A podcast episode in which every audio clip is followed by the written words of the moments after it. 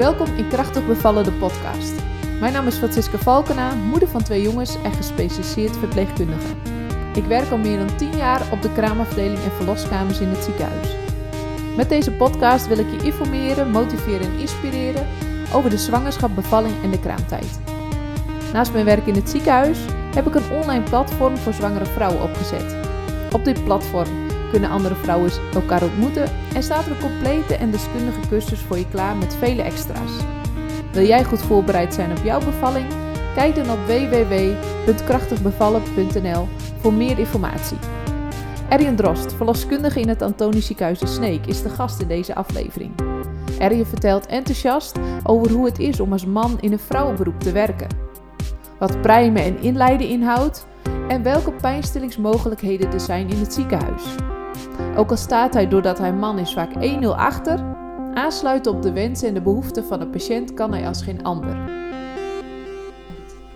Oké, we gaan beginnen. Mooi. Hey Erjen, wat uh, superleuk dat je er bent. Ja, dankjewel. Ik vind het uh, leuk dat je mij gevraagd hebt om uh, mee te doen aan jouw podcast. Ja, en jij bent verloskundige in het ziekenhuis. Wij werken beide in het Antonius in Sneek. En ja, misschien kan je jezelf eens even voorstellen. Ja, nou, ik ben uh, Drost. Uh, ik ben nu uh, ja, tien jaar verloskundige sinds afgelopen zomer. bijna vijf jaar nu werkzaam in het Antonius ziekenhuis in Sneek. En ehm, daarvoor heb ik eigenlijk zes jaar, bijna zes jaar in een verloskundige praktijk gewerkt. Bij mij in het dorp waar ik woon, in IJsselmuiden. En ja, zodoende heb ik ja, inmiddels wel wat ervaring uh, in zowel een verloskundige praktijk als uh, in het ziekenhuis. Ja. Hey, en wat, wat vind je het grote verschil? Of wat, wat, ja. nou, wat is voor jou gevoel het grootste verschil? Ja, eigenlijk is het grootste verschil dat je um, ja, in, de, in de verloskundige praktijk de, de, ja, de gezonde zwangerschappen hebt, waar, waar eigenlijk ja, geen of nauwelijks problemen zijn.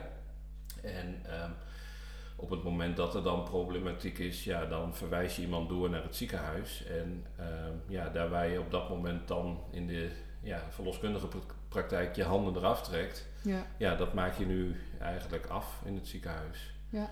En daarnaast heb je natuurlijk in het ziekenhuis ook uh, zwangeren met een medische reden, uh, die je daar ook ja, gewoon de hele zwangerschap lang controleert.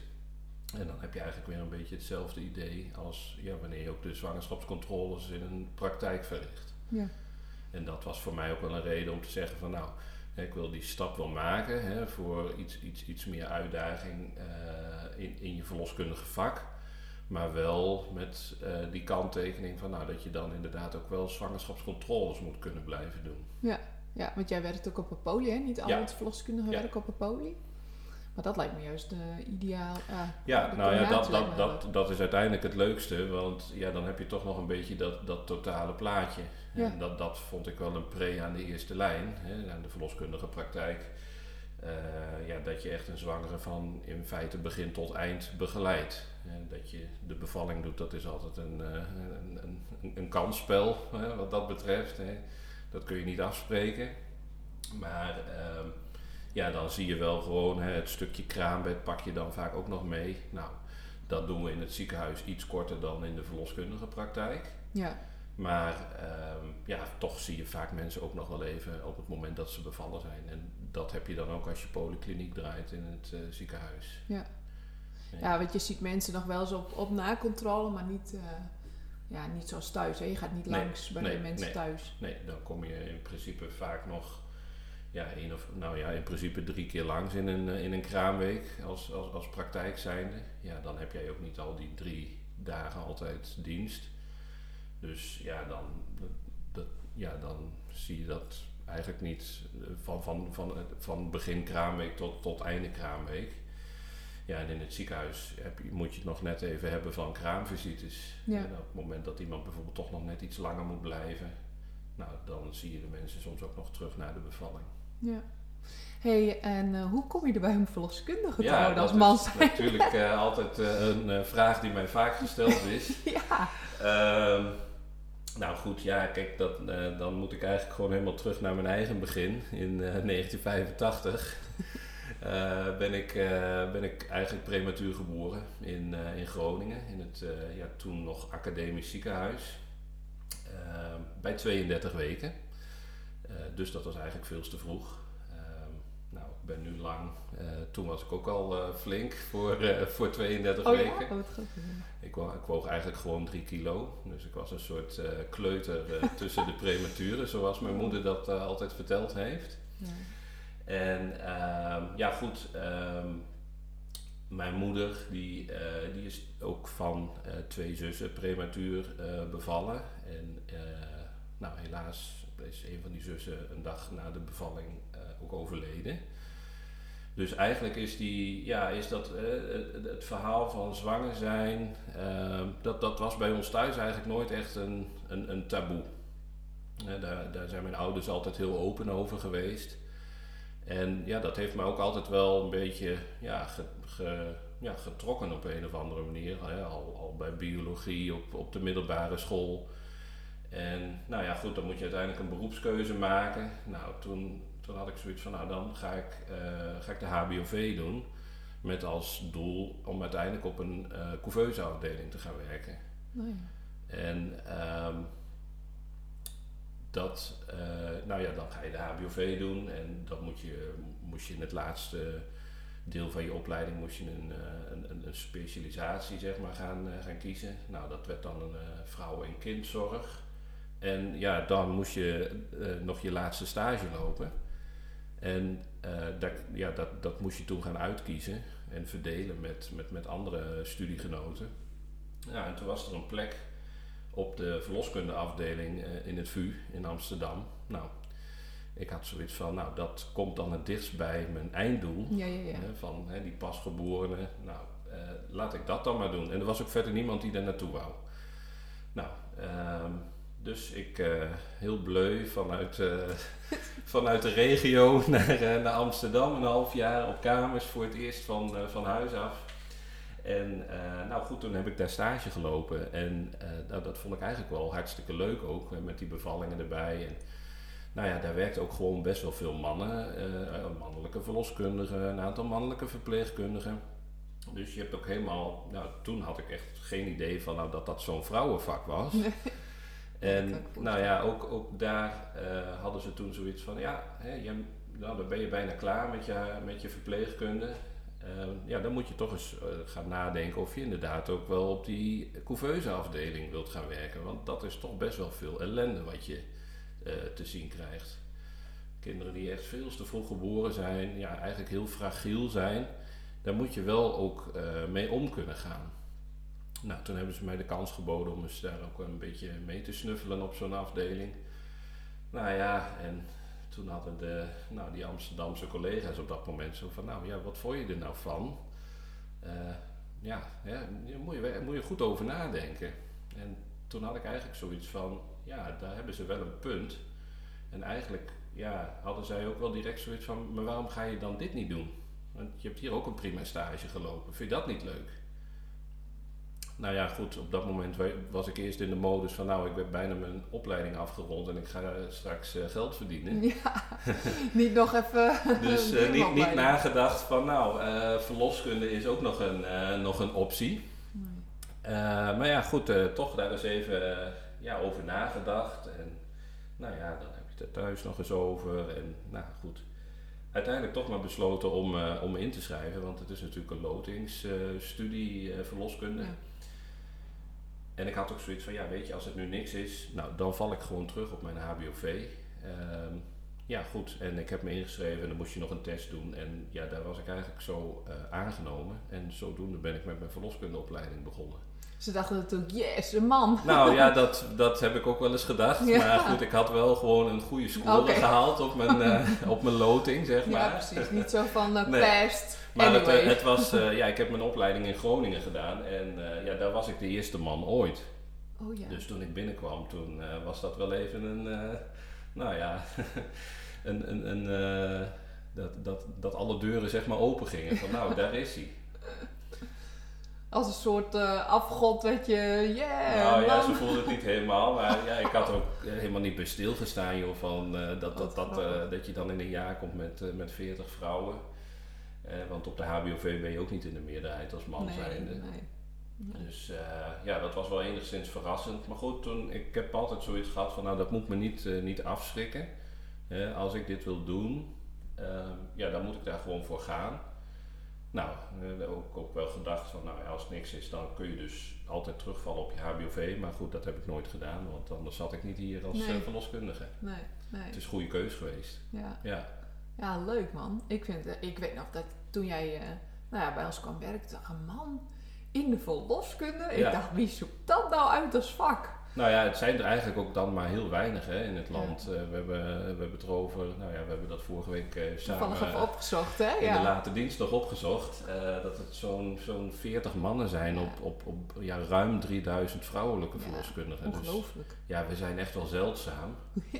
Maar goed, ja, ik vind altijd, daar moet je verder ook niet te veel rugbaarheid aan geven. Hè. ehm. Nou, je hebt natuurlijk wel mannelijke gynaecologen. Ja, Maar goed, ja. er zit nog wel iets ander karakter in. Hè? Dan heb je natuurlijk ook eh, de OK erbij, hè? de operaties. Klopt. En eh, ja, eh, nou ja, dan heb je nog een hele andere tak bij. Maar toch, ja, het is inderdaad echt meer een vrouwen, vrouwenberoep. ja, kijk, en er, zal, zullen er vast mensen zijn die dan denken van, goh, nou dat doet hij voor de lol of weet ik veel wat. Ja, dat is natuurlijk belachelijk. Ja, ja nee, dat... eh, eh, Dat is ik, wel ik waar. denk inderdaad, hè, de mannen die, die in het vak werken, hè, want de, ja, daar, die worden er wel vaker eens uitgelicht in een, eh, in een krant of in een tijdschrift of weet ik veel wat. Ehm, ja, die, die, die hebben allemaal wel een reden om dat vak in te gaan. ja. Hè, om de- je moet ook om echt feeling hebben ja, toch, je moet er gewoon vak. bevlogen voor ja, zijn. absoluut. Je doet dit niet voor de lol. Nee, Hè, het precies. is gewoon ook de studie niet na, zeg maar. Het is, ja, het is Nee. best wel een, pittige studie. Je hebt veel verantwoordelijkheid.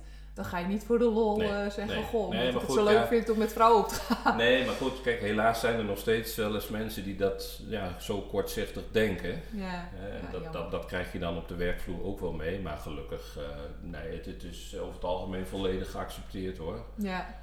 Ja, heel soms zie je nog wel eens dat patiënten zeggen, oeh, een man. En dan zie je ze een beetje twijfelen. Ja, ja. Hè? En, eh, maar eigenlijk 9 van de 10 keer is het altijd goed. Hè? Ja, Soms, hè, toevallig hadden we vorige week iemand die dan vanwege geloofsovertuiging het niet zo prettig vindt.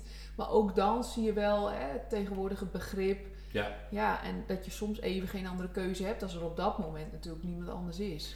Nou ja, en dat, dat is ook gewoon de uitdaging, hè? Dat, je, dat je soms wel weet van nou, iemand wil misschien toch liever geen man, eh, of op basis van geloof, of op basis van ja, wat ze in hun verleden mee hebben gemaakt. Ehm, ja, dat, dat, dat je ze toch het gevoel kunt geven van hé, hey, ik ben er om je gewoon goed te begeleiden. En eh, ja, ja, dat je die arm om ze heen kan slaan en dat je ze mee kunt nemen. Ja, En dat ze, dat ze zich vertrouwd bij je voelen.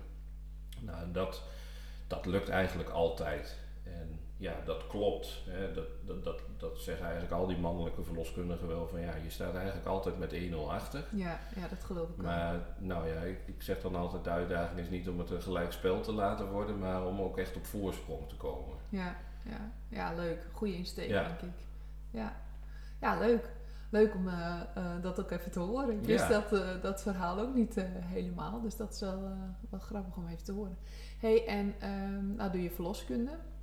Eerst, eerst in de praktijk, Ja, daarna in de tweede praktijk. Nou, je zei al, eh, ja, dat had, eh, dat had meerdere redenen.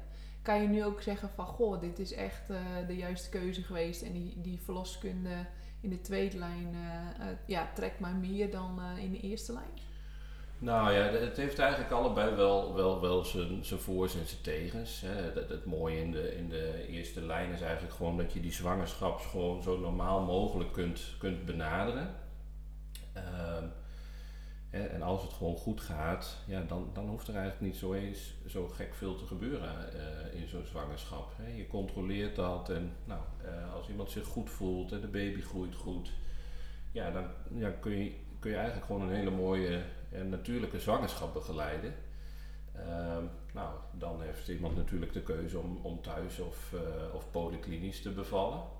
Ehm, nou, daar, daar moet gewoon uiteindelijk iemand kiezen wat, wat, wat, wat goed voelt. Ehm, maar goed, ja, ik, ik heb natuurlijk in, in, in mijn regio, eh, die praktijk waar ik gewerkt heb, daar bevielen echt nog veel mensen thuis. Ja. Dus ik heb ook ja, best wel heel veel thuisbevallingen mogen begeleiden. En ja, dat, dat is toch ook Ja, wel dat bijzonder. hoor. Dat is Ja, hartstikke hoor. bijzonder. Ja, Ja. Hè, dat je gewoon inderdaad, eh, nou ja, midden in de nacht in je eigen huis, uh, bij wijze van, uh, be bevalt. En ja, goed, hè, dat, is, dat, is, een mooi voorbeeld dat, dat ik een keer een bevalling deed bij een groot gezin. En ehm, nou, ik, ik, geloof dat het het vijfde of het zesde kindje was. En nou goed, toen was, was de baby geboren en nou eigenlijk alle kinderen leken door te slapen. Nou, toen was toch de jongste de, de één na jongste inmiddels, uh, die was geboren. Nou, en die rende de overloop vervolgens op van de baby is geboren en alle slaapkamerdeuren gingen oh ja. open. Oh, en uh, nou ja, grote vreugde in, in, in zo'n gezin. Ja. Nou ja, dat, dat, dat, dat zijn van die charmes, dat, dat kom je in het ziekenhuis natuurlijk niet tegen. Nee, nee, bijzonder hoor. Ja.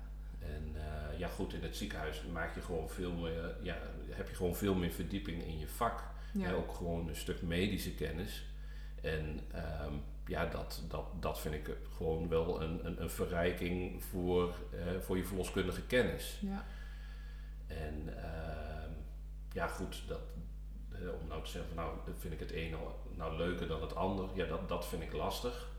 Het voelt een beetje als een next step of zo. Ja, Althans, ja, zo het is eigenlijk het ook een wel beetje ja, uit. van, een nou, beetje zo van, nou, hè, weet je, ik, dat, ik heb ook wel gezegd van, nou, ik wil eerst eens een goede basis hebben van hè, dat je normale zwangerschappen begeleid hebt. Ja. Nou, en uh, vervolgens uh, ja, wat meer verdieping. Nou ja, en voor mij speelde dan persoonlijk natuurlijk mee dat, dat, uh, dat je in, de, in het ziekenhuis ook net iets meer regelmaat in je onregelmatigheid Ja. hebt. Want ja, even, Ja.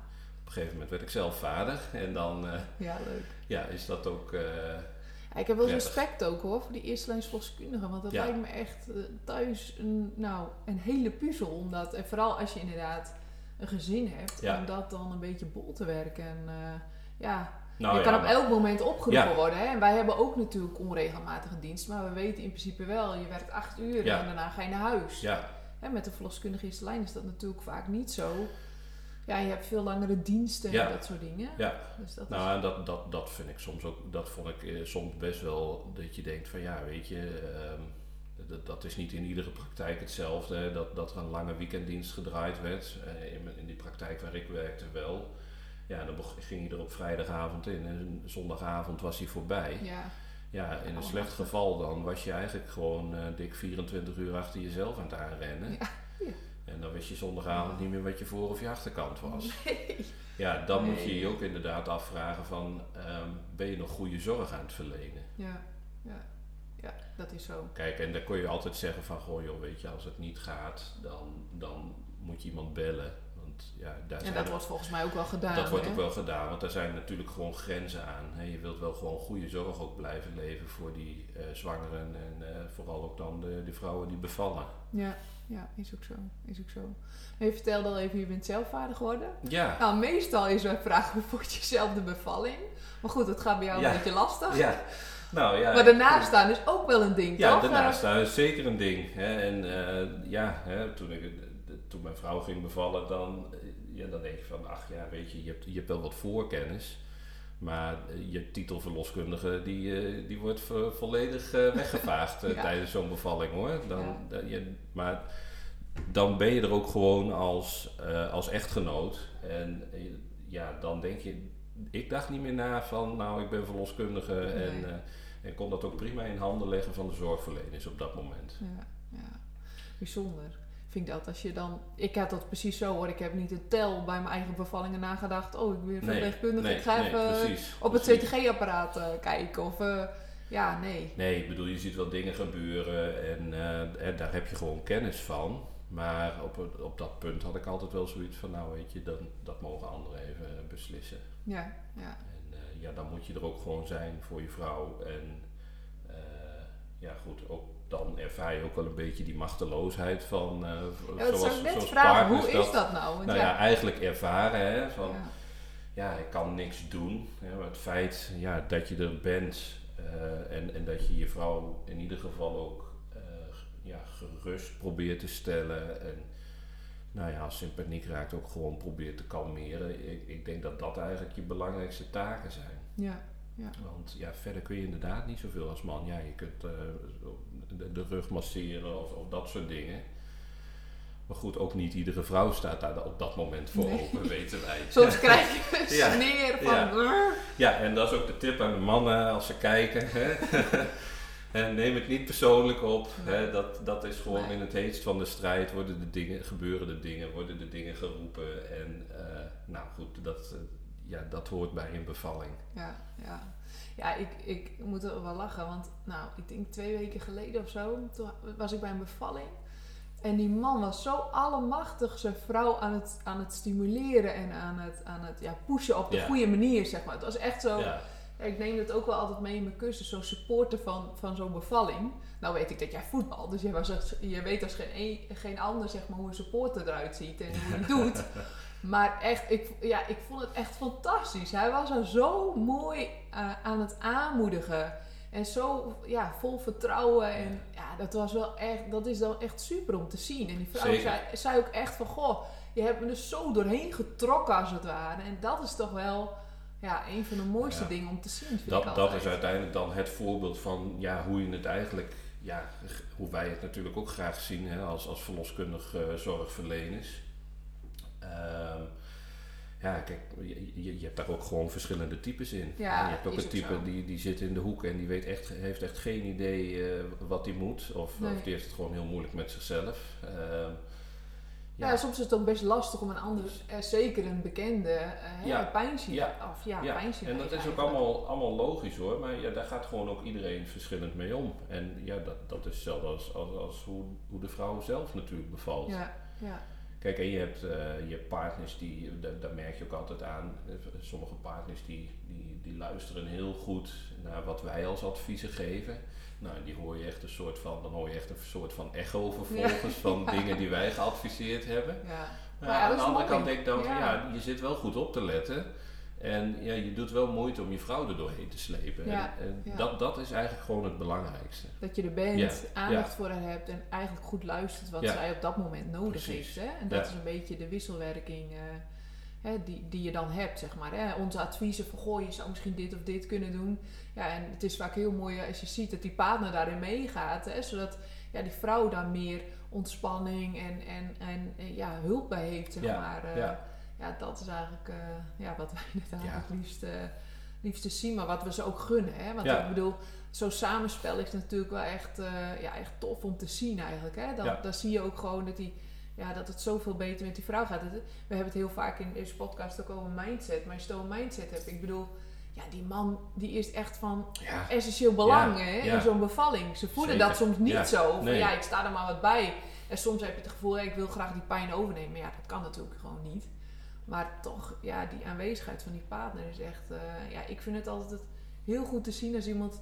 Als, als zo'n partner heel zenuwachtig is en wat door die kamer loopt en de kamer in en de kamer uit, zie je vaak aan die vrouw ook Ja. van, goh, dat ze zenuwachtiger Ja. wordt of dat Ja. ze onrustiger wordt. nou ja, dat, dat, dat zien wij natuurlijk in onze begeleiding ook terug. Hè? Van, eh, hè, soms heb je mensen dat je denkt, god, dit is zo'n mooi team samen. Ja, ja, leuk. Dan, dan doen we als, als verloskundige en verpleegkundige eigenlijk ook wel een beetje een stapje terug naar de achtergrond. Dan, Ja. Eh, dan, dan heb je, ben je misschien toch iets minder fysiek aanwezig geweest tijdens die bevalling. Maar op het moment dat mensen het zo goed samen kunnen doen, ja, dan hoef jij daar niet, dan ben je eigenlijk gewoon ook overbodig op zo'n op een verloskamer. Of Ja. nou ja, de- als je thuis bent, kan dat natuurlijk ook gelden. Ehm, ja, en inderdaad, je hebt ook de mensen waarvan je signaleert van ja, daar moeten we toch eigenlijk wel continu aanwezig zijn. Ja, Hè, om ja, gewoon iemand er doorheen te slepen. Ja. En soms helpt het natuurlijk, hè. sommige mensen hebben een mooi bevalplan. Ja. Ik ben echt eh, ja, voor een bevalplan.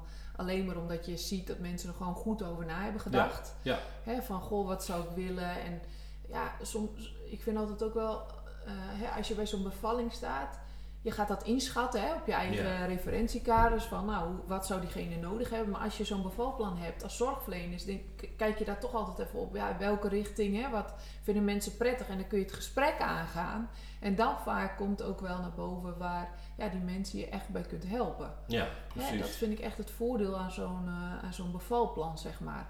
Terwijl er komen heel vaak standaard dingen in voor van mag ik de nagelsteen doorknippen Precies. enzovoort.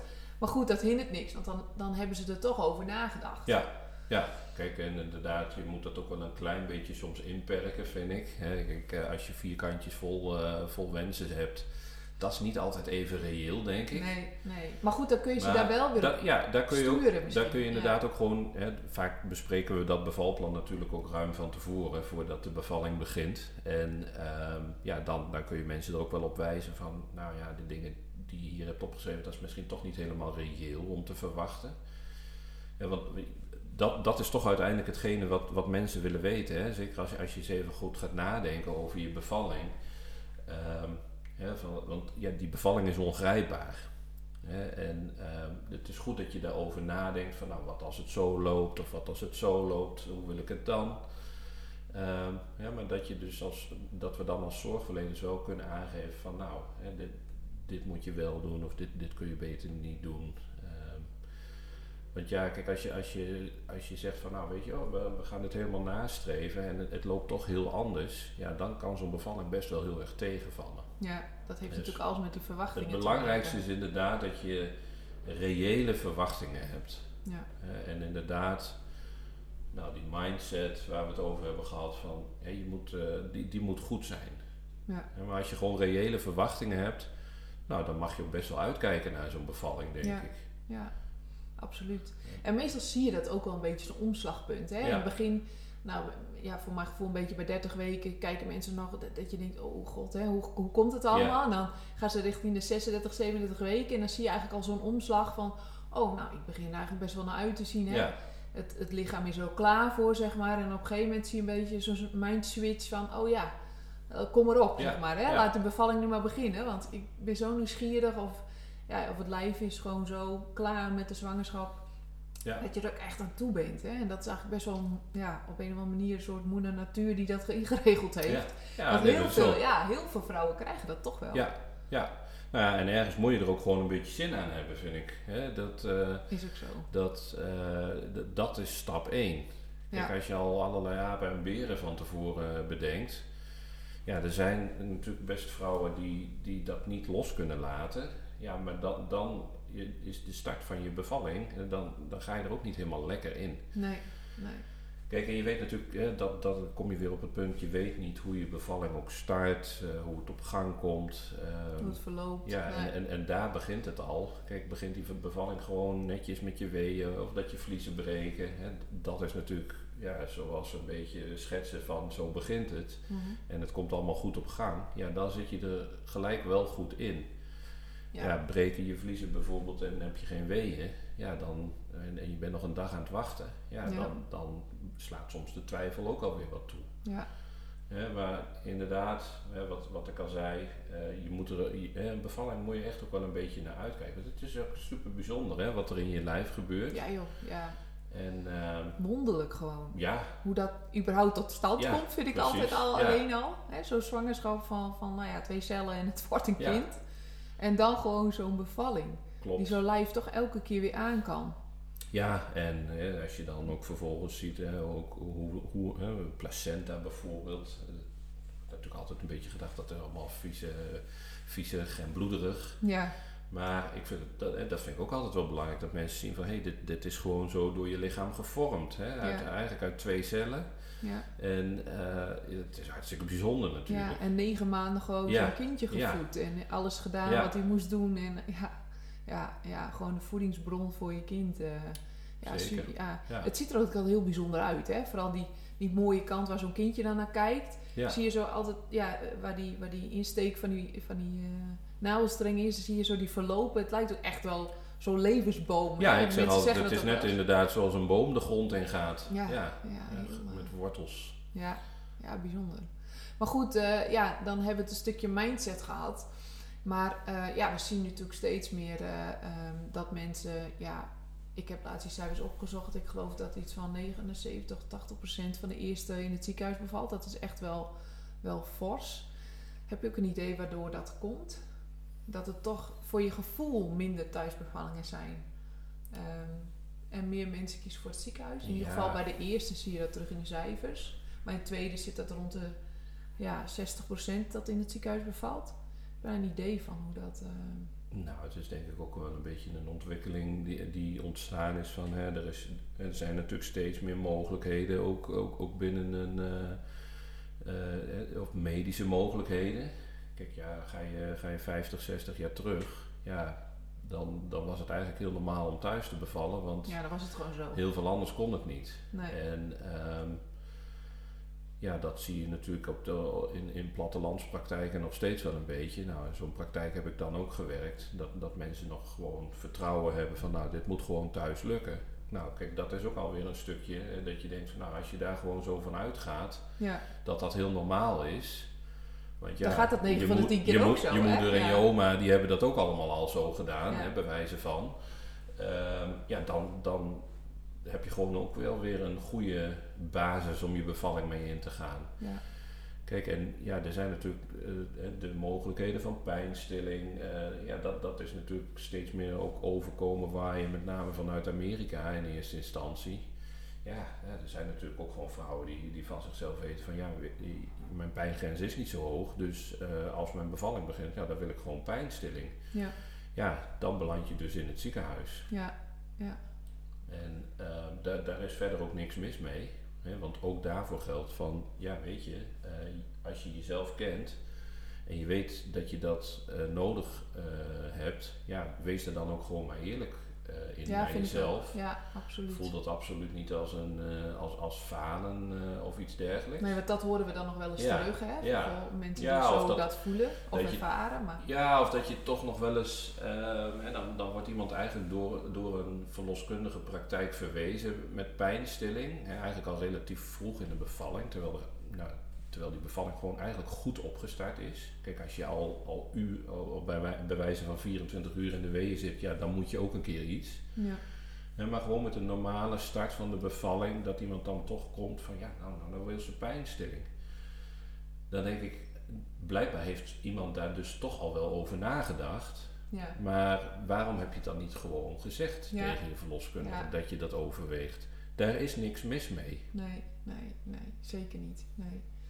Nee, en ik denk juist dat dat ook wel een kracht is om te weten wat je wil, Ja, zeg maar. Hè? ja. Om, om daarover nagedacht te hebben. En tuurlijk, iedereen hoeft niet van tevoren een heel plan te hebben en uitgestippeld hoe die het per se wil hebben. Helemaal niet. Nee. nee maar als je, wat jij zegt, als je dan toch het gevoel hebt van goh, daar, daar zou ik wel, ik denk dat ik daar heel erg voor opensta, of dat zou ik wel willen, geef het inderdaad goed aan. Ja.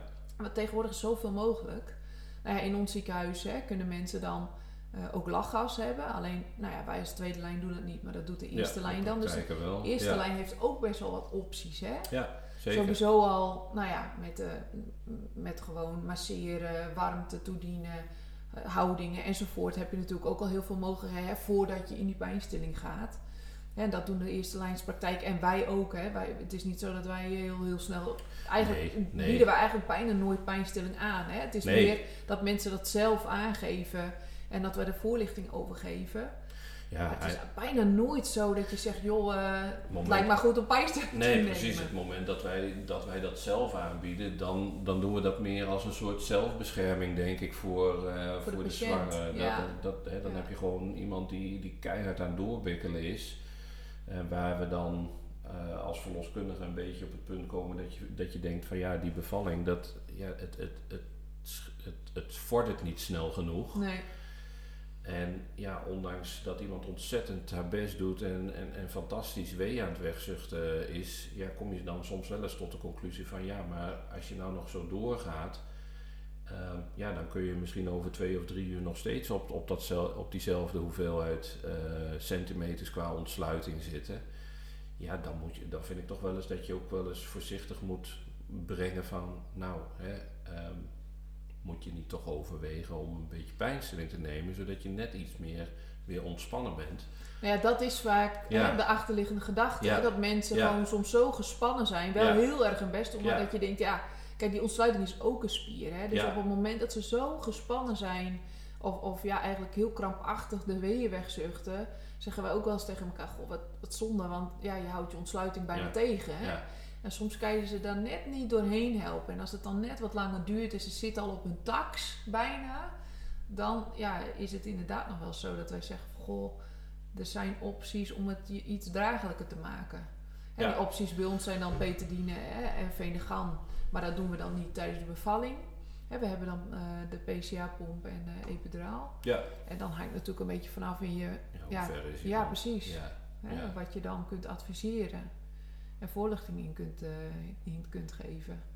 Maar ik heb niet echt heel erg het idee dat het nou zoveel meer, Nee, nee. hè, veel meer wensen voor pijnstelling is, is gekomen dan, nou ja, vijf jaar geleden, zeg maar. Nee, dat is ook zo, hè, maar dat is gewoon een van de voorbeelden, denk ik, van hè, waar- je vraag die je net stelde van, nou waarom gaan er nou steeds meer mensen naar het ziekenhuis? Ja, dat, is één, één van Ja. de redenen, denk ik. Ja, Ik denk ook wel een stukje veiligheid. Een stukje hè, veiligheid, ja. Hè, je wilt niet nog even op dat allerlaatste moment in een eh, ambulance naar het ziekenhuis eh gereisd worden. Ehm, ja, ook wel mensen die zoiets zeggen, nou, ik, ik wil die boel gewoon niet hebben thuis. ja, ja, dat hoor je ook nog Ja. wel. Ja. Terwijl ons zorgsysteem eigenlijk zo veilig is ingericht, hè, dat dat prima thuis zou kunnen. En natuurlijk zijn er een aantal voorwaarden, hè, medisch gezien, qua indicaties, maar ook eh, ja, rijafstand, weet je. Ja. Er zijn natuurlijk Ja. dingen die meetellen. Maar in principe is ons zorgsysteem zo goed opgezet dat je gewoon eh, een thuisbevalling eigenlijk dat prima in Nederland kunnen. kan. Ja, ja, nou ja, en in feite kan, kan het ook. ja. Maar ja, eh, ook da- daarvoor geldt van, hè, je moet daar bevallen waar je jezelf het meest prettig en ook veilig voelt. ja. Ja, voor de een zal dat het eigen huis zijn en ja, de ander die komt naar het ziekenhuis. Ja, ja is ook zo. En we, we leven nu nog steeds eh, in eh, lockdown, COVID-tijd. We hebben net weer eh, gehoord, te horen gekregen dat er misschien een derde golf aankomt. Hoe kunnen we onze zwangeren een beetje voorbereiden op, die, eh, ja, op de COVID, op de... Kun je daar iets over vertellen? Ja, nou ja, kijk, weet je, ehm, ik denk dat, dat de meeste zwangeren best wel heel, heel voorzichtig ook zijn. Hè, wat ik een beetje zo, nou al bijna een jaar zijn we natuurlijk alweer verder. Ja. Ehm, dat toch veel zwangeren wel, wel voorzichtig zijn ook met, met alle maatregelen en, en, en niet die grenzen gaan opzoeken van eh, het risico van een besmetting. Ehm, ja, vorig jaar toen het allemaal begon, toen wisten we natuurlijk nog niet zoveel van hè, wat, wat, wat zou het voor een invloed hebben op, eh, op, op de zwangerschap. Nou, nu ehm, ja, wordt dat wel wat meer onderzocht natuurlijk.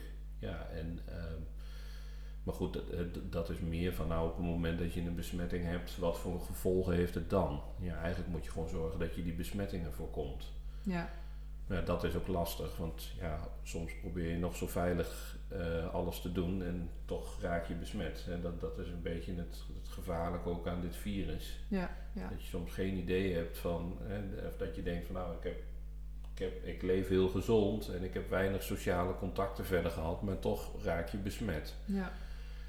Dus ja, ehm, ik denk dat de adviezen wat dat betreft niet heel veel anders zijn dan, ehm, ja, ja, dan, dan voor als je niet zwanger bent. Nee, is ook zo. Is ook zo. Ja, het vaccinatie, hè, de, we zijn net een beetje aan het Ja. vaccineren in Nederland. Ja, het wordt nu nog niet geadviseerd voor zwangeren. Denk je dat dat gaat veranderen? Weet ik niet. Nee, dat, dat- ik denk dat dat nog ehm, Te pril is. te of zo. pril is. Ja. Hè, Ik, ik, ik denk dat er nu inderdaad met name gekeken is van nou ja, hè, gezonde, gezonde mensen, nou ja, ouderen. Ehm, ja, kun je die gewoon veilig vaccineren? Ehm, ja, zwangeren is toch net even eh, gecompliceerder. En ik denk dat ze dat ook niet doen, omdat dus de, ja, de gevolgen van corona voor een zwangere ook nog eigenlijk niet 100% helder zijn. Nee. Nee, gelukkig zien we het relatief, althans... We zien het wij- weinig. Ja, Ja, wij klopt. hebben natuurlijk een klein, of ja, relatief klein ziekenhuis. Ja, Eh, en gelukkig zien wij het heel, eh, ja, heel weinig eh, Ja. besmettingen onder de zwangeren. ja, Hè, we hebben ook niet heel veel bevallingen gehad waarin we helemaal volledig in pak hoefden. Hè? Nee. Dat, dat, dat, ja, ik denk dat dat niet te vergelijken misschien is in het Westen. Maar Ja, nee, dat weet ik. Daar, daar heb ik totaal geen zicht op. Maar het, het valt bij ons, vind ik het heel erg meevallen. ja, Ja, gelukkig maar, denk Ja, ik dan. Ja, ja. eh, voor, voor de zwangeren, maar misschien ook wel voor onszelf als Ja. zorgverleners. Ja, ook dat, ja, ja, is ook zo. En wij doen eigenlijk niet zo heel veel gek anders. Hè? Ja, alleen dat Nee. we dan in pak zijn. Maar voor de rest is het eigenlijk gewoon dezelfde zorg. ja, Hè? De, dezelfde zorgverleners ja precies. Dus, Ja. Kijk, en het, toen het allemaal net begon vorig jaar, toen zeiden we natuurlijk ook van, hè, wij, hebben, we, we hebben hier eigenlijk gewoon onze eigen, eigen bubbel, hè, de, de verlosafdeling. We gaan hier gewoon door met wat we eigenlijk altijd al doen. Want Ja. ja, die bevallingen die stoppen niet. Nee, nee Nooit. Dat is ook zo. Nee, dat is ook zo. Nee, nee zeker niet. Nee, dat is ook zo. Dus dat is ook goed, denk ik. Hè? Dat, uh, dat, daar gewoon, dat mensen gewoon ook gewoon weten dat het gewoon veilig is in het ziekenhuis. Dat, ze niet, dat er niet zo heel veel anders gebeurt. Nee. Hè, dat je soms in pak bent. Maar ja, tegenwoordig we zijn helemaal gewend aan die mondkapjes. Hè? Dus, Precies, ja. uh, en de partners mogen weer gewoon, hè, die zijn gewoon bij de bevalling. Het is alleen wel zo dat we niet extra mensen toelaten hè, tijdens Nee. de bevalling. Nee. Hè, Nee. Voorheen eh, kon er nog een vriendin en een moeder en een schoonmoeder bij. Dat is nu gewoon, eh, ja, Nou ja, en inderdaad ook bij de, bij de zwangerschapscontroles, dat is soms lastig, hè, dat partners niet mee mogen. En dat, dat, dat snap ik ook. Ehm, maar goed, eh, we proberen in het ziekenhuis nu wel de, de, ervoor te zorgen dat als je bijvoorbeeld toch even belangrijke dingen te bespreken hebt, als bijvoorbeeld een bevalplan, dat je, of eh, dat je nog een keer ergens een, eh, een groeiecho eh, moet maken, dat we dan toch zeggen van nou neem op een van die controles dan in ieder geval je partner een keer mee. ja, Ja, en probeer de voor de rest gewoon zoveel mogelijk alleen te komen. Ja, hoe, hoe jammer dat ook is. ja, is ook zo. Ik vind het ook altijd wel belangrijk dat je als partner ook gewoon ook dat stukje zwangerschapscontroles Ja, meekrijgt. absoluut. Ja. Ja, dat zit er gewoon nu echt even niet in. Alleen met echo's, hè? Ja. Zo dat, Ja. Maar ja, goed, dat is nu ook alweer beter als, als toen we net in, In de eh, in, eerste, in de ja. eerste golf zaten. Want ja, toen zat ik bijvoorbeeld bij, want ik ben natuurlijk in augustus nog een keer vader geworden. Toen zat ik eh, de 20 weken echo vanuit de auto te bekijken. ja, ja, Ja, dat is toch wel een beetje bizar. ja, ja, ja, en zonde gewoon. Ja, Want dat moment wil je gewoon samen delen. dat wil je samen delen. En kijk, gelukkig was alles goed. Maar op het moment dat je daar slecht nieuws krijgt als vrouw zijnde, dan wil je daar eigenlijk ook gewoon als partner eh, naast kunnen zitten. Ja, Dus dat is wel gewoon verrotte lastig, eh, Ja. vind ik, voor, nou ja, voor iedereen. Niet alleen toen voor mijzelf, maar ja, ja, dat geldt voor iedereen. ja, is ook zo, is ook zo. Hey, als we nu even een st- stapje weer terug doen naar de verloskamers. Ja, Ehm, ik denk dat het best wel interessant is misschien voor de mensen of voor de luisteraars eigenlijk om te weten hoe precies hè, de meeste indicaties die bij ons binnenkomen is natuurlijk prime en inleiden. Dat we daar misschien iets over, eh, over kunnen vertellen, hoe dat in zijn in werk gaat. Kun je, Ja. dat, eh, kun je dat een beetje toelichten, hoe zo'n ja, verloop een beetje, ja het hoeft niet in detail misschien, Nee, maar nee, beetje hoe dat, nee. hoe dat eruit ziet. Nou ja, kijk, weet je, op een gegeven moment kan het natuurlijk dus zo eh, voorkomen in je zwangerschap. eh, en dat, dat kan natuurlijk als je bij de verloskundige onder controle bent of, eh, of in het ziekenhuis, dat er een reden is ja, dat, dat je echt verwezen wordt naar het ziekenhuis. Of dat er dus een reden is ja, dat we moeten overwegen om de bevalling op te gaan wekken. Nou, dat kan bijvoorbeeld zijn omdat je een hoge bloeddruk hebt. Ehm, of dat je suikerziekte hebt ontwikkeld in de zwangerschap, eh, waarvoor je insuline bent gaan gebruiken.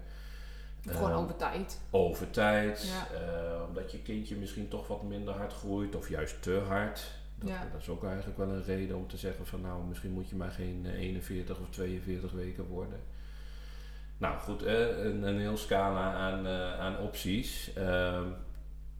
Nou, dan, dan is eigenlijk hè, op het moment dat we, we vinden van nou, hè, die bevalling moet, moet, moet ingeleid gaan worden. ehm, ja, dan, dan is iemand natuurlijk eerst gewoon op zwangerschapscontrole. En eh, ja, dan bespreek ik eh, eigenlijk altijd van ja, nou, ehm, hoe gaat dat dan in zijn werk? Ehm, moet je wat ontsluiting hebben eh, voordat je de vliezen kunt breken? Ja, voor de inleiding. Ja, eh, om, om, om in te kunnen leiden. Ja, en op het moment dat je eigenlijk nog niet voldoende ontsluiting hebt, ja, dan moet je nog een voortraject be- bewandelen. Nou, ik geef altijd als voorbeeld, wij noemen dat primen. Nou, als je je huis wel eens geschilderd hebt, eh, dan doe je ook een beetje voorbewerken. Eh, dan eh, noem je dat ook primen. En ja, dat, daar komt die term dus vandaan. En ja, wij doen dat eh, ja, dan met een ballonnetje meestal. Ehm, ja, ik zeg altijd, eh, je moet als uitgangspositie hebben dat ja, je baarmoeder is een soort omgekeerde peer in de, in de zwangerschap met een smal uiteinde. En ja, in dat smalle stukje, daar loopt dat gangetje waar je ontsluiting ontstaat. En ja, de een die heeft op het moment dat er over inleiden nagedacht wordt, echt gewoon al 2 of 3 centimeter ontsluiting. Hè, zodat je bij een inwendig onderzoek eh, ja, het, het hoofd kunt voelen en dat je de vliezen veilig kunt breken. De ander heeft dat nog niet. Ja, dan moet je dus een, eh, starten met dat primen. En dan kun je dus een, ja, een katheter zoals ja, we normaal in het ziekenhuis bij mensen in de blaas plaatsen. Die kun je dan precies in dat ja, smalle gangetje inwendig eh, inbrengen. ja, dan wordt er een ballonnetje opgeblazen die eigenlijk ja. die baarmoedermond moet oprekken. Ja, dat is zo wat, wat, wat uh, abstract om dat zo uh, hier, leggen, ja. hier, in de, in de setting uit te leggen. Maar hè, vaak doen we dat ook even met een plaatje en zo erbij. En um, dat, uh, ja, dan, dan kun je het eigenlijk wel heel duidelijk uitleggen aan mensen. Ja, maar dat ballonnetje zachtdag, hè, dat, dat zit echt in je baarmoedermond. En dat moet ervoor zorgen dat die baarmoeder actief wordt. Hè, en daardoor ontsluiting gaat maken, als het ware. Hè. Ja, precies. Je gaat hormonen afgeven, waardoor je, ja, als het ware, een stukje ontsluiting gaat kweken. Een stukje verweking, een stukje verstrijk. Hè, en, en, maar uh, waarom zijn, ik weet het, maar waarom is het nodig, zeg maar, dat jij, want je wil die vliezen breken, maar waarom? Hè? Wat, wat is de gedachtegang daarachter? Heel veel vragen krijgen we daar vaak ook over. Hè? Ja, ja, je bedoelt waarom we dan toch eerst voor dat ballonnetje kiezen. Ja, hè? Op het moment dat iemand bijvoorbeeld toch al een centimeter ontsluiting heeft. Precies, ja. Ja, precies. Nou, eigenlijk uh, om te voorkomen dat. Uh, eigenlijk willen we iemand een, een gunstige uitgangspositie bieden uh, om te starten met die bevalling. Kijk, ga je ten koste van alles op, op, op een heel weinig ontsluiting proberen de vliezen te breken, of dat de baarmoedermond bijvoorbeeld toch nog helemaal niet, niet, niet, niet rijp is, ehm, ja, dan, dan um, zie je vaak dat je een heel lang beloop kunt hebben op het moment dat we die inleiding starten. En ja, dan kun je bewijzen van al een, een halve dag aan een infuus liggen met weeopwekkers en dan voel je eigenlijk nog geen enkele wee. Nee, precies. dan kun je gewoon bij iemand op de verloskamer komen en een uh, gesprek voeren, zoals wij hier ook gezellig aan de tafel zitten. Ja. En uh, ja, goed, dat kan, ja, maar dat kost wel energie voor mensen natuurlijk. En ja, of van die, van die harde buiken die niks doen, of, weet of je dat er niks gebeurt inderdaad. Ja. Je wilt ook niet, uh, niet na een aantal uren tot de conclusie komen van nou, we, die inleiding is mislukt of we, we zijn toch te vroeg gestart. En dat is eigenlijk de reden waarom we zeggen van um, ja, neem nog een, een, in ieder geval één dag extra de tijd om uh, zo'n ballon uh, zijn werk te laten doen. Ja. Ja, en in een slecht scenario uh, zijn mensen soms dagenlang nog ook aan het, aan het primen. Ja. ja, dat gebeurt ook. Niet, gelukkig niet zo heel vaak. Maar we, we zeggen dat er wel altijd bij. Ja, dan zie je het ook nog vaker, denk ik, bij mensen die, die nou ja, zeven, hè, dan ja, weet je prematuur 37 ja, weken. Vroeg, moeten ja, bevallen. Vroeg, ja, precies. en dan zie je nog wel eens dat dat lijf gewoon nog niet aan toe is. Hè? Dat je een indicatie hebt waardoor dat die bevalling wel op gang moet komen. Maar ja, die niet, ja, waardoor je ziet dat het lichaam er eigenlijk nog niet klaar voor is. En dan zie je wel eens inderdaad dat mensen dat meerdere dagen uh, ja, nodig hebben. Maar uh, over het algemeen denk ik dat de meeste mensen na één dagje primen Ehm, ja, wel goed aan de start verschijnen. Ja, ja. We hebben wel verschillende vormen nog. Hè? Ik denk dat het wel handig is om even te vertellen dat je natuurlijk niet alleen de ballon hebt. hè? Je hebt ook tabletten en een gel en een veter, nou, als ik zo maar goed op. Ja, nou ja, in feite is het nu zo dat, uh, dat we in ons ziekenhuis natuurlijk alleen nog de tabletten als alternatief hebben. Ja. Maar goed, uh, ja, woon je in een andere regio, dan kan het ook zijn dat daar weer een heel ander alternatief is uh, om, om hè, voor de ballon. Over het algemeen worden er wel veel, wordt volgens mij wel, nou ja, in verschillende regio's waarvan ik het weet, de ballon als eerste keus toegepast. Ja. Maar ja, op het moment dat en dat is ook een van de hele veilige manieren. Ja, hè? is, is eigenlijk, want ja, je bent nog niet met medicatie bezig. Nee, precies. Uh, ja, waarom wordt dan eventueel een tweede manier uh, toegepast? Dat is misschien ook nog wel even goed om, uh, om, om te vertellen. Ja. Dat is dan vaak van, dan heb je wel, al wel genoeg ontsluiting, maar dan is het kindje bijvoorbeeld nog niet, niet, niet ver genoeg eh, ingedaald om veilig de vliezen te kunnen breken. En je wilt wel dat het hoofd goed bereikbaar is, um, dat die goed in het bekken zit ingedaald. Want op het moment dat je de vliezen breekt en het hoofd staat nog ja, best wel, wel hoog, ja, dan kan de navelstreng uitzakken. Nou, dat is wel een complicatie waarbij we heel hard moeten rennen als zich dat voordoet. Ja.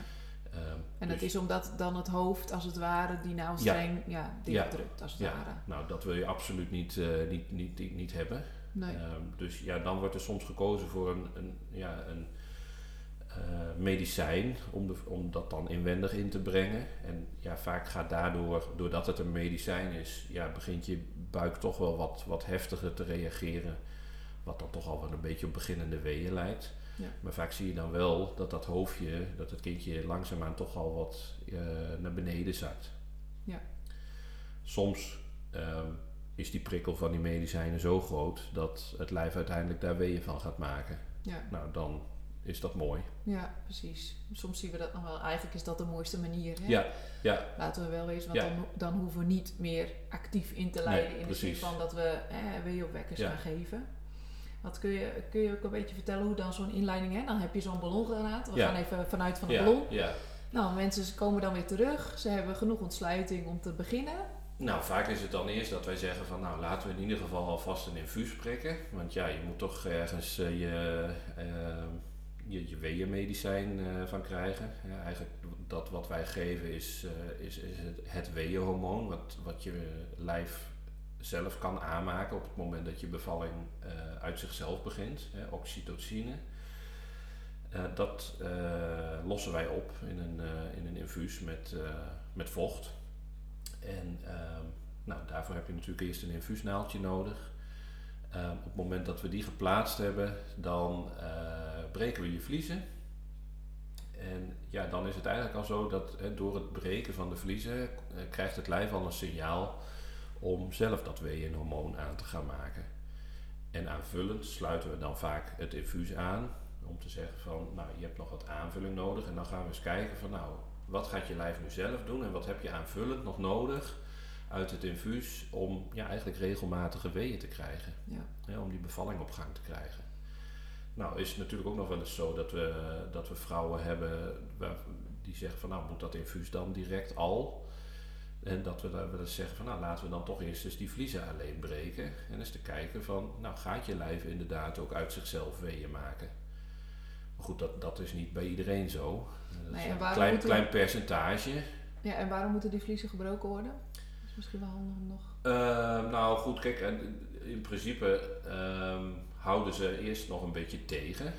Hè. Je, je kunt natuurlijk ook zeggen van nou we laten de vliezen nog intact en we, we gaan eerst met een infuus beginnen. Ehm, maar goed, het, het is makkelijker als die vliezen gewoon gebroken zijn, want dan heb je geen, geen, geen belemmering meer. Nee, en is het ook zo dat het dan die, die Sinto, hè, de Sinto Ja, is een het ander kan- woord voor oxytocine, ja. dat het beter... Slaat Ja. beter aan. Ja, precies. Ja, want ja, dan heb je dus ook nog een beetje die, hè, dat weeënhormoon van jezelf wat, wat, wat mee kan werken. Ja. Ehm, ja, goed, soms wachten we dus inderdaad even af. Dan is het vaak zo dat we te horen krijgen, ik, die inleiding is begonnen en mijn, mijn bevalling heeft zo lang geduurd. Ja, Wij zeggen wel eens, als we starten met het infuus, wil niet zeggen dat je bevalling nee. Kun je daar wat Ja, over ja. vertellen? Want, nou ja, dat, dat sluit een Ja. beetje aan bij het verhaal wat ik natuurlijk net al eh, zei. Van, hè, dan, dan start je een, eh, een inleiding. Hè, op het moment, of als je een inleiding te vroeg start, hè, dan kan het best wel een tijd duren voordat het lijf dat oppakt. Nou, ook als je een goede uitgangspositie hebt, weten wij natuurlijk nooit eh, hoe je lijf op gang komt. nee. En ja, er zijn vrouwen die hebben al 4 of 5 centimeter als een ballon hebben gekregen, of als uitgangspositie. En die geef je vervolgens een infuus, maar ook die komen niet altijd even snel op gang. nee. En dus dat kan altijd echt even duren. En dat stukje, dat, dat rekenen we eigenlijk nog niet mee. Wij, wij gaan eigenlijk rekenen hè, vanaf het moment dat we zien van oké, nu heeft iemand regelmatige weeën en ze gaat vooruit in haar ontsluiting. Ja, en wat Hè? zijn regelmatige weeën? Eigenlijk weeën om de 2 à 3 minuten. Die een ongeveer een Ja, minuut die wel duurt, een zo'n minuut beetje. aanhouden. Ja, precies. vijf per tien minuten. Ja, dat is een beetje wat we, wat we aanhouden. Ehm, ja, en eigenlijk is dat ook het moment dat we zeggen van... hé, hey, daar start eigenlijk je ontsluiting. De rest is eigenlijk aanloopfase. Ja, Maar goed, ik snap, ja, mensen redeneren natuurlijk wel van... oké, nou, jij hebt mij om 7 uur s ochtends de vliezen gebroken... dus daar is mijn bevalling begonnen. ja, ja, ja klopt. Ja. Maar daar komen wel een beetje de verhalen vandaan van... goh, ja, ik heb er een dag over gedaan. Of eh, misschien wel twee dagen. Hè. Ja. Er zijn ook mensen die misschien dat voertraject nog mee eh, rekenen... Ja, van een ballon. ja. ja, want gemiddeld duurt een bevalling zo'n 12 uur hè, van een eerste. En ja, met een inleiding zien we dat toch eigenlijk ook wel vaak. Hè? Dat op het moment dat we starten, en wat jij zegt hoor. Kijk, het ene lichaam heeft een snufje nodig. Ja. En je begint en, en, en ze krijgen gelijk weeën en het, nou, het gaat hartstikke vlot. En een ander, dan ben je maar aan het ophogen. Hè? Want we hogen dat infuus in stapjes, zeg maar, kleine stapjes op.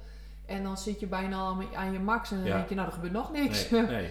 Hè, dat is Nee, heel en- wisselend. Je hebt natuurlijk ook wel eens mensen dat je denkt, nou, hè, we moeten er nog een stapje bij doen. En nou, dan, dan zetten we het infuus nog een stap omhoog. En vervolgens heeft hij echt een half uur later zo ontzettend veel weeën. Ja, Ja, dan moeten we soms dat infuus weer terugzetten. ja. Hè, ja, dat, dat want het is ook niet de bedoeling dat je overstimuleert. Nee, ja, eh, wil je dat- eigenlijk altijd weeënstorm, Ja, dat is natuurlijk ook inderdaad een term die best Ja, wel, die wel eh, eens eens eh, voorbij komt. Ja, ja.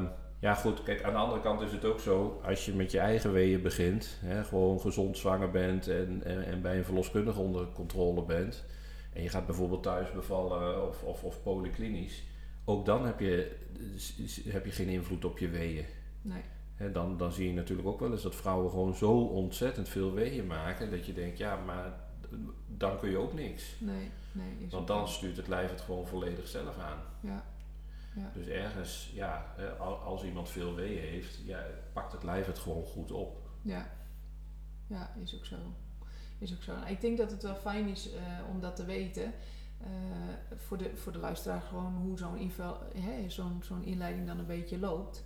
Het is altijd wel zo, hè, dat hebben we nu niet benoemd, dat we altijd eh continue registratie dan Ja. hebben. Hè? Ja, We gaan dan een CTG aansluiten. Een CTG is hartfilmpje van een baby. Eh, en op dat moment eh, willen we eigenlijk continue registratie. Vanwege dat je natuurlijk wel ja, iets aan het doen bent. Ja. Hè? Je bent nou ja, zeker in zo'n geval dat je toch onverhoopt eh, best wel heel veel weeën creëert. Ja, dan... Ja, je wil dan, gewoon weten hoe dat ja, kind erop reageert. Dan, kan je, hè? dan kun je goed monitoren hoe een kindje erop reageert. Ja. Nu hebben wij een draadloos CTG-apparaat. Dat wil mensen zeggen, oh dan kan ik niet meer van bed en zo. Ja, Nou, wij zeggen altijd, fantastisch. Ja, ja, dat is echt een uitkomst. Ja. We hopen dat we er heel veel krijgen. Of eigenlijk allemaal. Maar goed, die dingen zijn dat het echt de bedoeling is, maar heel nou, prijzig. vooruit. Ja, maar goed, daar kun je tegenwoordig ook al onder de douche Ja. in bad. Dus er zijn ook nu, hè, met de inleidingen ook, we hebben gewoon steeds meer opties, Ja. hè, wat gewoon echt fijn is. En ik de denk dat, eh, vol, ja, volgens mij is het ook wel zo dat, dat draadloze CTG ook wel op- ook in andere ziekenhuizen dan ons eigen ziekenhuis steeds meer een eh, opkomst ja, heeft. Ja, Ja, dat, is echt een fantastische uitkomst. Ja, want dat, dat schiet me nu te binnen. Ik denk dat het goed is om ook te zeggen, want eh, mensen komen soms in het ziekenhuis, gaan op het bed liggen en denken, nou, Ja, hier ga ik bevallen. ja kom maar. Ja, En, en dat is echt niet zo. Hè? Het is net eigenlijk als. Het is, het is- ja, we proberen die verloskamer zo, ja, zo goed mogelijk in te richten. In de zin van ja, dat we medisch gezien natuurlijk ons ding moeten doen. ja, Maar voor die vrouw proberen we wel alle mogelijke manieren te krijgen dat zij zich een beetje Ja, thuis voelt in ja. die verloskamer. ja Hè? precies. En gewoon ook gewoon rond kan lopen, verschillende houdingen.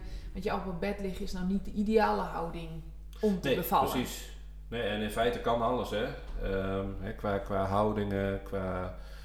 eh, nou ja, we, we hebben baarkrukken, Bad, eh, bal, bal, ja. bad. eh, ja, goed. En, en wat, wat wil je verder nog meer mee? Al neem je je wier ook mee. Al neem, hè, neem lekker je, je eigen muziek mee Ja. met, een, eh, met een draadloze speaker of via je telefoon. Nou, dat, het, kan eigenlijk allemaal. tip- ja, dat zijn ook goede tips om te benoemen. Want sommige mensen denken, ja, in het ziekenhuis dat is klinisch. hè, Ja. Maar dat hoeft helemaal Ja. niet. We hebben ook gewoon dimlicht. Ja. En hè, om het gewoon wel zo comfortabel mogelijk te maken. Ja, Precies. je hoeft ja. niet per se op bed. Het is eigenlijk, hè, en ik weet dat de houding eigenlijk op handen en knieën, ja, je denkt er niet gelijk meteen aan. Maar dat is wel een van de, van de beste Ja. houdingen. Zodat het bekken natuurlijk nergens, ja... eh, eh, belemmerd wordt, zeg maar. Hè? Dat is het grootste diameter is, waardoor, waardoor zo'n kindje natuurlijk veel makkelijker... Voldoende ruimte creëert. Ja. Ja, hè? en met indaling. Het is gewoon heel goed om die verschillende houdingen ook te doen. En het is helemaal niet zo als je instapt met inleiding dat, dat je alleen maar op Nee, bed hoeft nee, te dat, liggen. is hè? jui- dat werkt misschien juist averechts.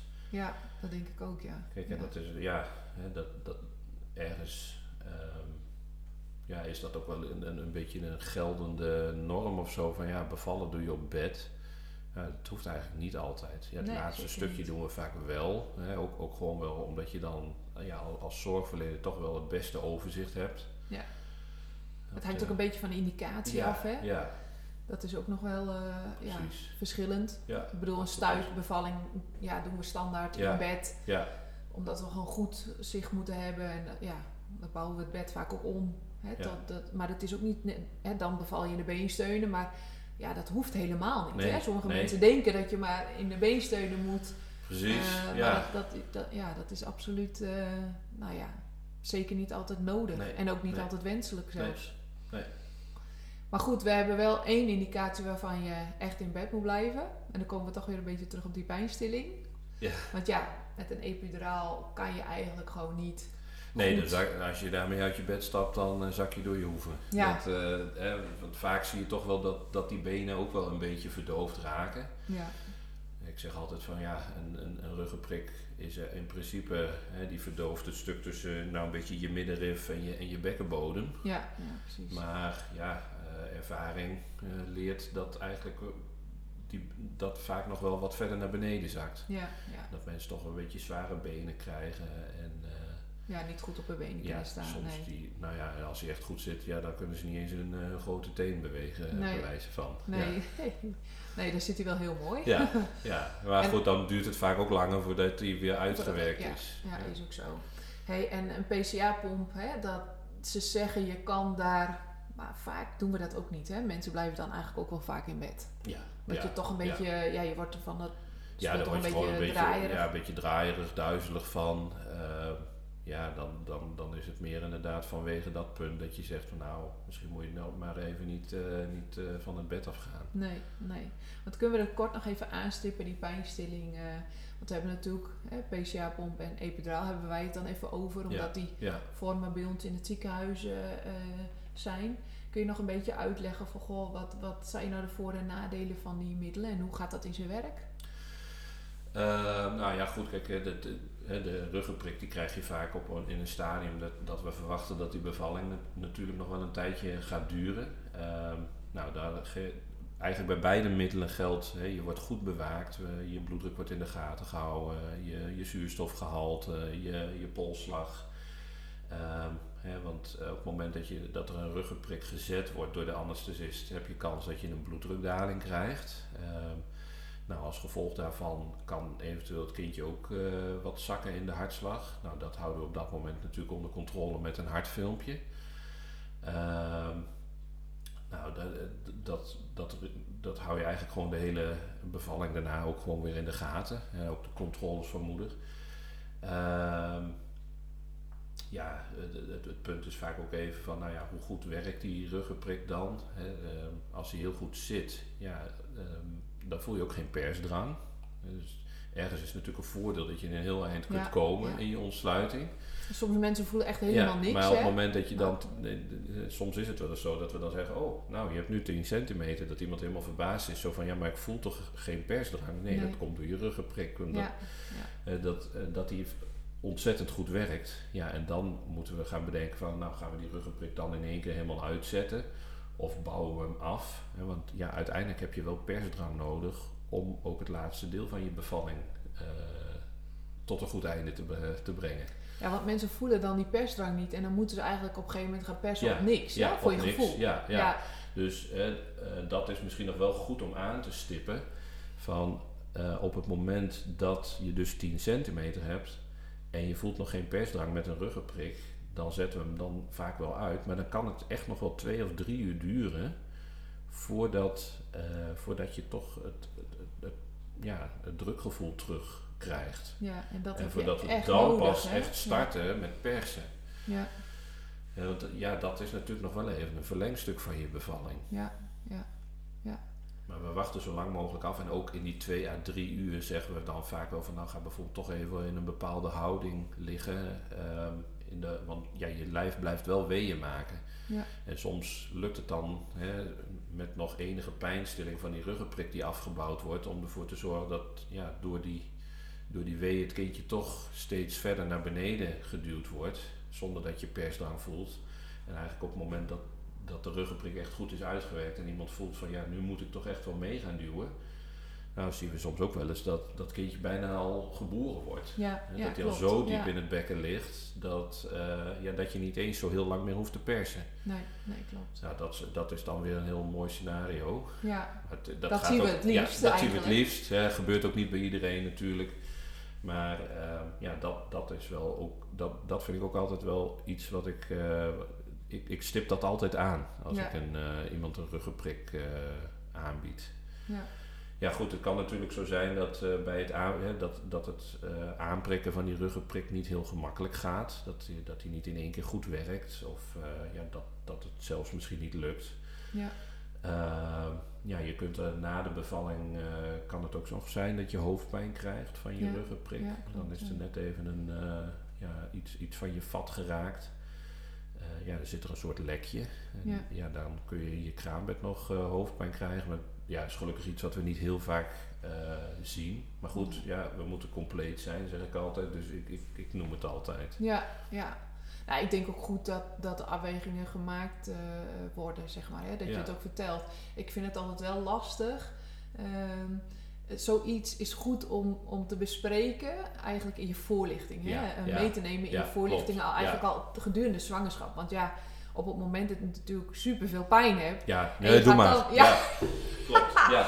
En je gaat dan uitleggen, ja. hoor eens even. Ja, nee, maar dat is inderdaad heel dat- vaak, hè. Want iemand is dan hartstikke hard aan het, eh, aan het eh, HW aan het wegzuchten. En ja, je kunt eigenlijk al niet eens een normaal gesprek met die vrouwen voeren. Nee, En, je eh, zit dan op je tax eigenlijk Ja, al. je zit op je tax. En, maar je, je moet, wij moeten als zorgverleners natuurlijk wel die voor- en die nadelen benoemen. Ja, Maar heel vaak is het dan zo, nou nee, doe maar. Ja. Hè? Maar maakt iemand dan nog een weloverwogen keuze? Ja, dat kun je je afvragen. ja, ja. Kijk, soms gaan we dan, communiceren we natuurlijk dan ook wel in een soort driehoek met de partner erbij.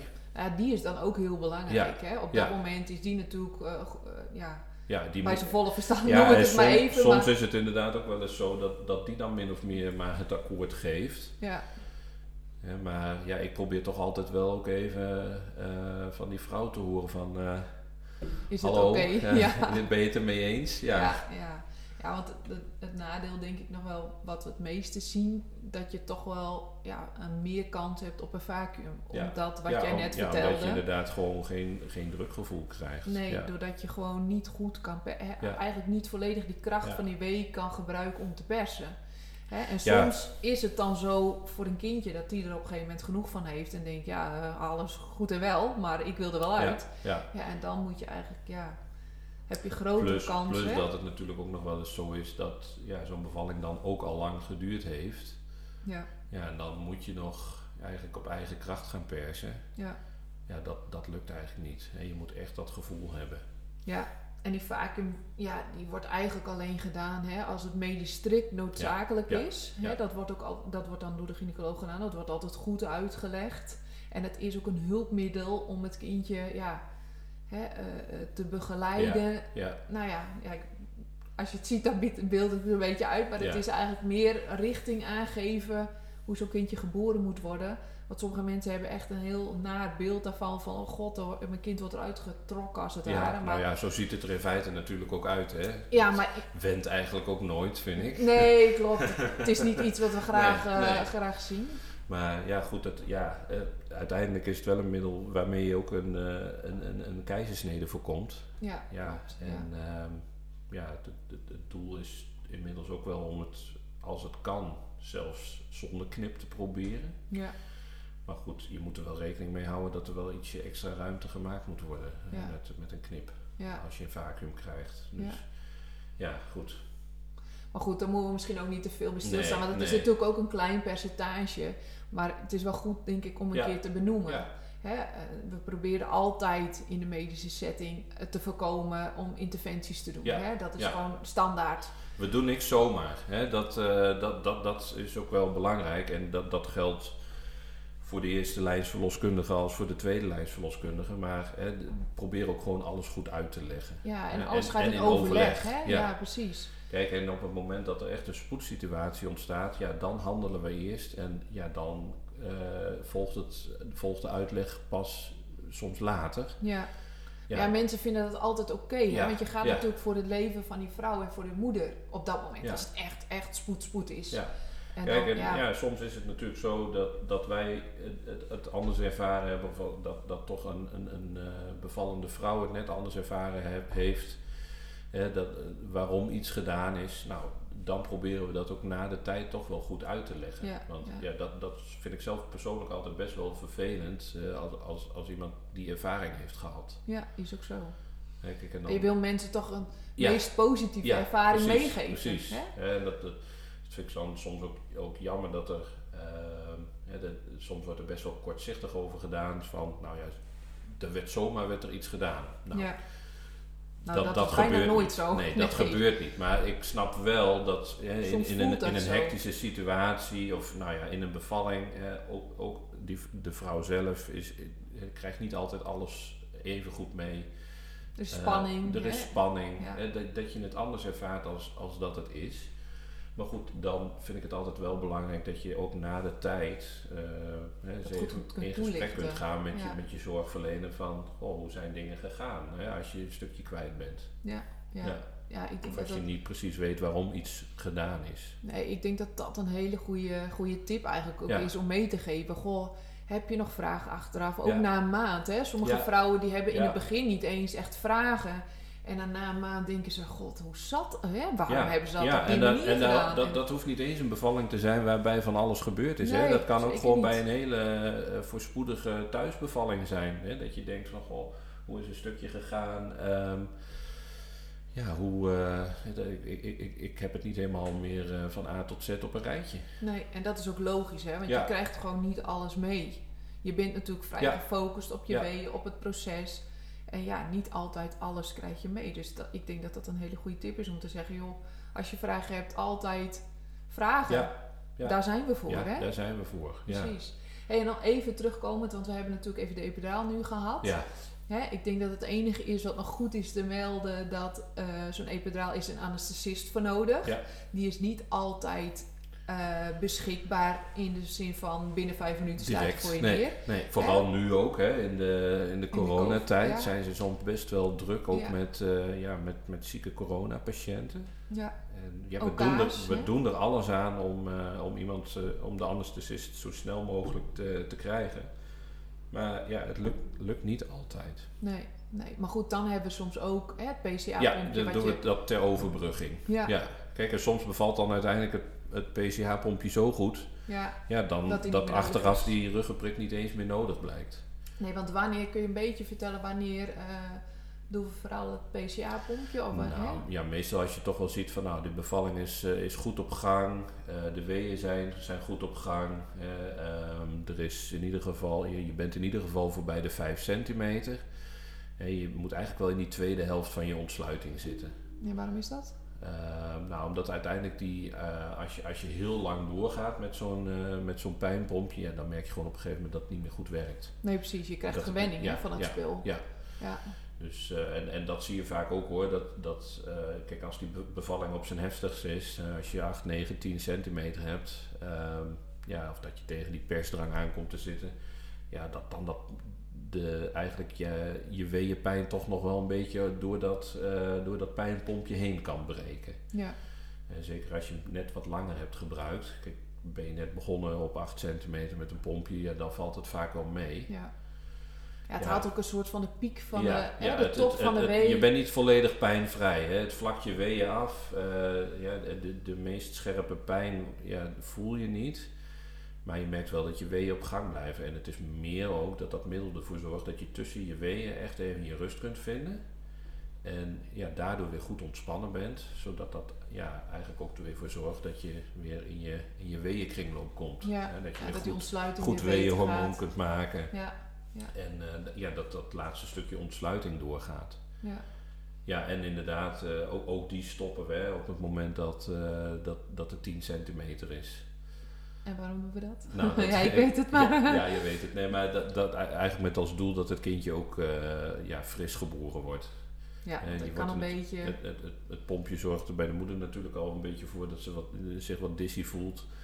Nou, eh, zou je bijvoorbeeld eh, net nog op je pompje geduwd hebben en nou, na, in de volgende week wordt je kindje geboren, nou, dan kan die ook een beetje ja, slaperig geboren worden. En Ja. Die kan dan even die prikkel missen om goed door te gaan huilen. Nou, Ja. dat is toch wel enigszins belangrijk dat hij dat wel gaat doen. ja, Dus, ehm, nou, vrij cruciaal. vrij cruciaal. Ja, ik dacht, ik vlak het wat af. Maar Eh, ehm, dat, eh, dat is dus ook de reden dat we zeggen van nou, als je 10 centimeter hebt, stoppen we het pompje. Ja goed, en er zijn vrouwen die wel dan na twee weken al bevallen zijn. Hè, en eh, bij de anderen duurt dat wat langer.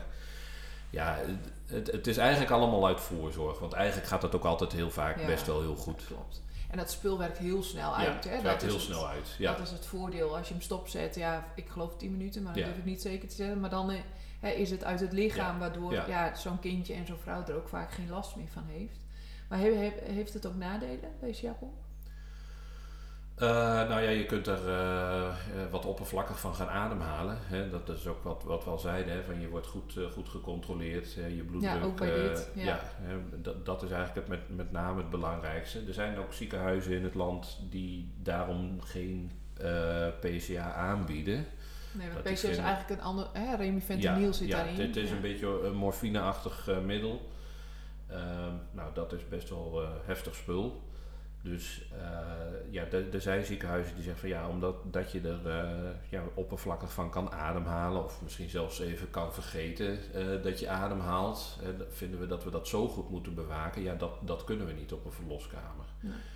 Nou goed, dat verschilt per ziekenhuis. En Ja. wij houden dat wel in de gaten met, nou ja, met name de bloeddruk en, en de saturatiemeter. Dus de zuurstof, het zuurstofgehalte te meten.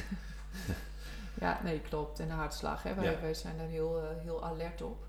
Ja. Eh, maar het is vaak wel een goed middel wat hè, heel snel, dat Ja. in, in ja, tegenstelling tot de ruggenprik, hebben we dit, dus kunnen we dit zelf klaarmaken. Het is in 15 minuten, kun je er bij wijze van spreken aanhangen Klopt. en hebben mensen al profijt van. Dat is altijd het voordeel eh, ja, van, Nou, van dit, ja, deze kijk, optie. Het, het is soms best wel. ja, als- we, we, we moeten soms ook hard nadenken hè, van wat, wat, gaan we iemand, wat gaan we iemand aanbieden. ja, Ja, zeker als iemand op precies op die 5 centimeter zit, van ja, ga je dan nog voor een ruggenprik of ga je toch voor een, eh, voor een pompje? Ja, dat probeer je dan toch ook in de situatie zelf in te schatten. Ja. Kijk, ik, eh, ik vond het wel een goed voorbeeld dat we vorig jaar eigenlijk in de eerste lockdown, eh, dat er iemand kwam ehm, met, met een pijnstillingswens. Die had nog maar 2 centimeter. Nou, toen, dat was midden in de nacht, of eigenlijk aan het begin van de nacht kwam zij in mijn dienst. En ehm, nou goed, eh, toen ze binnenkwam, dat ik al zoiets had van nou eigenlijk eh, vind ik dat je best wel goed je weeën aan het wegzuchten bent. ja, Ehm, waarom wil je pijnstilling? Dat, dat heb ik niet zo op de, op de vrouw afgevraagd. maar ehm, dat, dat, dat gevoel bekroop me een beetje. En nou ja, toen bleek dus ook dat de anesthesie eh, behoorlijk druk was. Dus toen hadden we bedacht van nou dan doen we maar een pompje eh, ter overbrugging. Nou, die hebben we dus bij 2 centimeter gegeven door normaal gesproken bijna niet. bijna nooit. Bijna Nee. nooit. Nee. Ze is er eh, razendsnel op bevallen uiteindelijk. Ja. En, en daar zie je dan dus ook van, nou, dat het soms ook een stukje ja, onzekerheid, eh, angst hè, van de pijn eh, is. Ontspanning, Of ontspanning. Ja. In dit geval was gewoon het, het bieden van ontspanning genoeg voor deze mevrouw Ja, om uiteindelijk hartstikke goed te bevallen. ja, Nou, dat vond ik wel gewoon een heel mooi voorbeeld van, nou, van hè, dat kun je bereiken met pijnstilling. ja, ja. Weet je, het is gewoon, het is fijn denk ik om te weten dat als je het niet trekt, Ja, dan, Dan- is die mogelijkheid. Want in de basis moet je er natuurlijk van uitgaan dat je het gewoon zonder kan. Ja, absoluut. En dat is- dat is ook-. Dat is ook ons uitgangspunt. Hè, er, wordt natuurlijk, er gaan natuurlijk best veel verhalen eh, in het ziekenhuis van nou, hè, dan, krijg ik maar, dan krijg je zomaar pijnstilling aangesmeerd. Nou, dat, dat is gewoon. Absoluut Nee, dat is niet zo. Want Nee, nee. hè, we hebben nu hè, met dit verhaal ook denk ik aangetoond van nou, het, het houdt nog best wel even wat in Ja, als je dat start. Dus dat, dat gaan we niet zomaar aanbieden. nee, zeker niet als het niet nodig is. Nou ja, en zeker inderdaad als je gewoon een gezonde zwangere bent en, en, en voornemen hebt om thuis te bevallen, ehm, hè, moet je ook gewoon lekker doen. Een stuk verdieping hebt gezocht, dat je verdieping weet hebt gehad. wat er gaat Hè, komen. eh, weet dat die optie er altijd is als die bevalling toch niet zo loopt als eh, dat je misschien van tevoren gehoopt hebt. ja. Nou, dan helpen wij je daarmee verder in het, in, eh, in, in het ziekenhuis. ja, maar echt, ik vind het echt super dat je dat, beant eh, of, ja, dat, je dat nog even toelicht. Want Ja, weet, weet je, mensen moeten gewoon echt uitgaan dat ze, vanuit gaan dat ze dit gewoon goed Ja, kunnen. Hè? Een vrouwelijk lichaam is daar gewoon voor gemaakt. ja, En, en met een stukje voorbereiding op van wat gaat komen en hoe een bevalling gaat lopen. En natuurlijk wat wij aanstippen, het stuk mindset. ja. Gewoon echt, ja, ga Kijk, ervoor. in- en in principe kun je gewoon natuurlijk bevallen.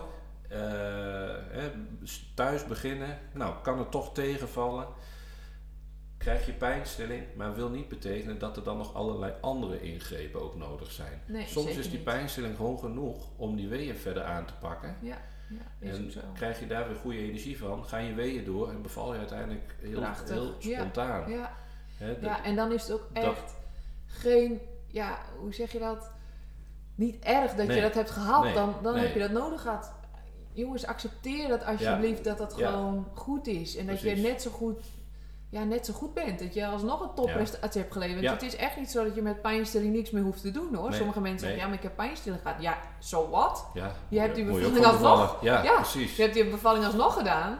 Hè? En, en ja, dat, dat wil ik echt ook de mensen gewoon meegeven en op het hart drukken. Jongens, het maakt niet uit hoe je bevalt. Als Nee. je er zelf maar een goed gevoel aan overhoudt. Nou ja, en dat je er goed op terugkrijgt. hè. Precies. Dat we, nou, we hadden het er natuurlijk van de week ook al eens even over. Zo van, ja, die bevalling moet ergens ook wel een beetje bijzonder zijn. Ja. Het mag ook best wel ja, gezellig zijn. Het, Absoluut. het mag, eigenlijk is het ook soms wel een feest als het heel goed gaat.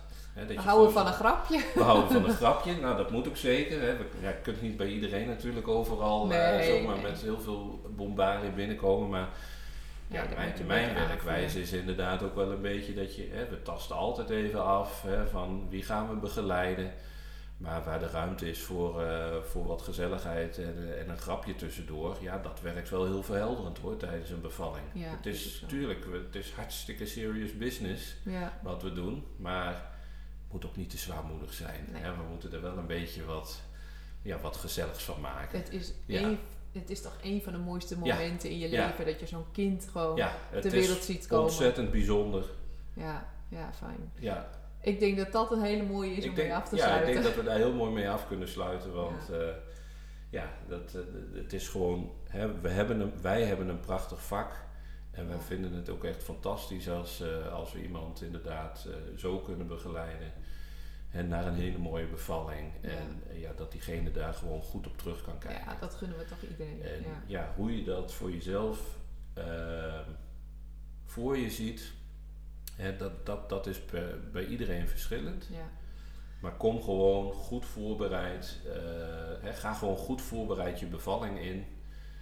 Want, eh, nou ja, iedereen kan krachtig bevallen. Deze podcast dient als inspiratie en voorbereiding op jouw zwangerschap en bevalling.